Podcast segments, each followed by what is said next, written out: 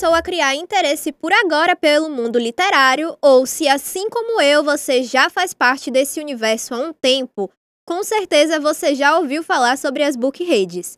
Desde 2010 são observadas as movimentações de contas do Instagram, blogs e canais do YouTube voltadas para a produção de conteúdo sobre literatura.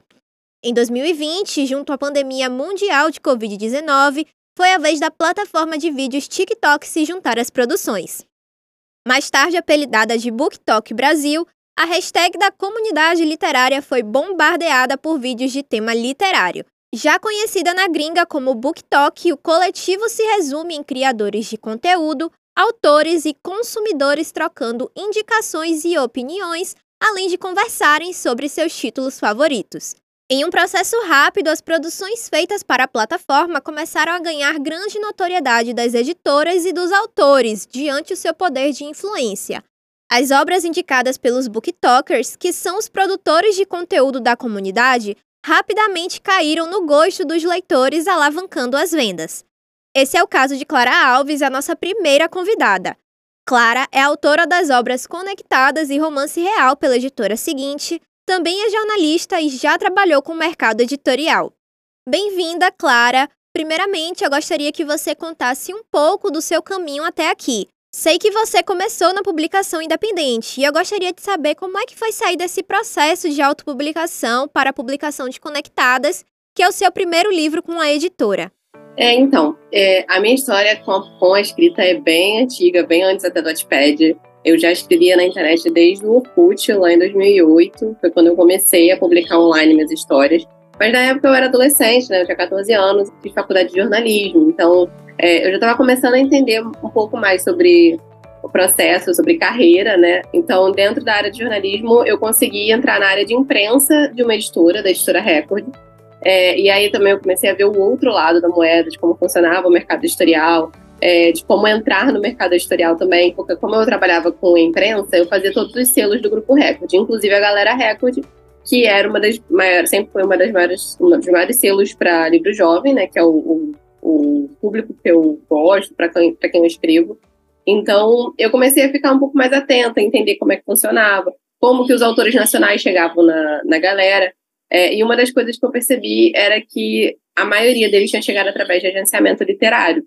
É, então, eu comecei a pesquisar o que, que era agenciamento literário, quais eram as agências que faziam essa mediação e tinham é, o como público jovem como público-alvo. É, e aí eu conheci a Increase, que é a minha agência atual, com ele. Então, assim, eu, eu achei que tinha potencial e eu fui lá apresentar a obra para elas. E elas gostaram muito e me convidaram para ser agenciada. Só que, assim, ainda demorou um pouquinho até eu conseguir chegar na editora porque até então todos os livros que eu tinha publicados eram é, publicados online também. E por mais que alguns livros que fizeram muito sucesso online tivessem tenham virado livro físico, é, eu sei que era, eu sabia que era mais difícil as editoras se interessarem por livros que já eram publicados. Então, assim, eu, eu precisava de um livro inédito e foi quando surgiu Conectadas. Conectadas veio muito desse meu desejo de apresentar um livro para uma editora. É, um livro novo e, e ele calhou de ser assim, um momento muito único para mim, porque eu estava me voltando para a escrita de livros jovens, é, foi a primeira vez que eu tive coragem de escrever sobre personagens LGBT, então eu entrei muito de cabeça ali, comecei a escrever a história. A minha agente apresentou para a seguinte a proposta do livro. Tinha assim 15 páginas quando a gente apresentou para eles. E eles gostaram e pediram para ler o livro completo. Então foi foi, demorou, mas foi rápido. E por falarem conectadas e entrando no tema do nosso bate-papo, eu queria saber se você acha que o BookTok contribuiu para o boom da obra. Eu acho que o BookTok ele influenciou diretamente todo o mercado editorial de livros jovens, de livros jovens contemporâneos principalmente. E até então, Conectada estava vendendo bem assim, muito entre aspas. Ele estava vendendo o que se esperava de um livro nacional, mas obviamente ele não estava atingindo metade da, do sucesso, do avanço que eu gostaria, né? Que todo autor gostaria. Então, até o primeiro ano de publicação dele, de 2009, 2019 a 2020, eu tinha vendido dois, três mil exemplares. Eu, como parte, como pessoa profissional do mercado, é, eu entendia que livro nacional vendia muito menos que livro jovem, no geral, não atingia assim, um número tão expressivo, exceto aqueles livros que explodiam muito, tipo livros da Cassandra Clare, Sarah J. Maas. Eu sabia que esse tipo de livro estava, já estava vendendo muito na época, mas eu tinha uma noção de que um livro de sucesso ele precisava vender assim, uns 10 mil exemplares. Então, esse era o meu conceito de sucesso de livro. E aí teve a promoção de, do e-book, que ficou a R$ 1,99. É, que fez o livro entrar na lista de mais vendidos pela primeira vez. Então, assim, tiveram algumas ações que ajudaram a impulsionar o livro, mas eu acredito que, principalmente quando ele começou a, a viralizar no BookTok, né, quando o BookTok teve aquela, aquela primeira explosão em que muitos vídeos chegavam a muitas milhões de visualizações, a muitas né, milhares de visualizações, é, foi onde realmente as coisas começaram a crescer muito mais do que eu esperava. Então, se de 2019 a 2020 o livro vendeu 3 mil, de 2020 a meados de 2021 ele já tinha vendido, assim, muito mais do que isso, sabe? Acredito que desse outro segundo ano deve ter vendido uns 20 mil. Então, eu passei daquela, daquele, daquela ideia que eu tinha de que o sucesso era 10 mil e eu estava passando disso, assim, muito rápido. Então, eu fiquei muito surpresa, porque para mim eu não esperava, nunca esperei que o livro fosse vender mais de 10 mil exemplares, né? Eu não imaginava isso. Eu confesso que até eu mesmo conheci você e Conectadas através das indicações do BookTok. Antes era muito difícil ver alguém falando ou indicando livros nacionais, ainda mais livros com temática LGBT, como os que você escreve. É isso que eu sempre falo quando me perguntam sobre o TikTok.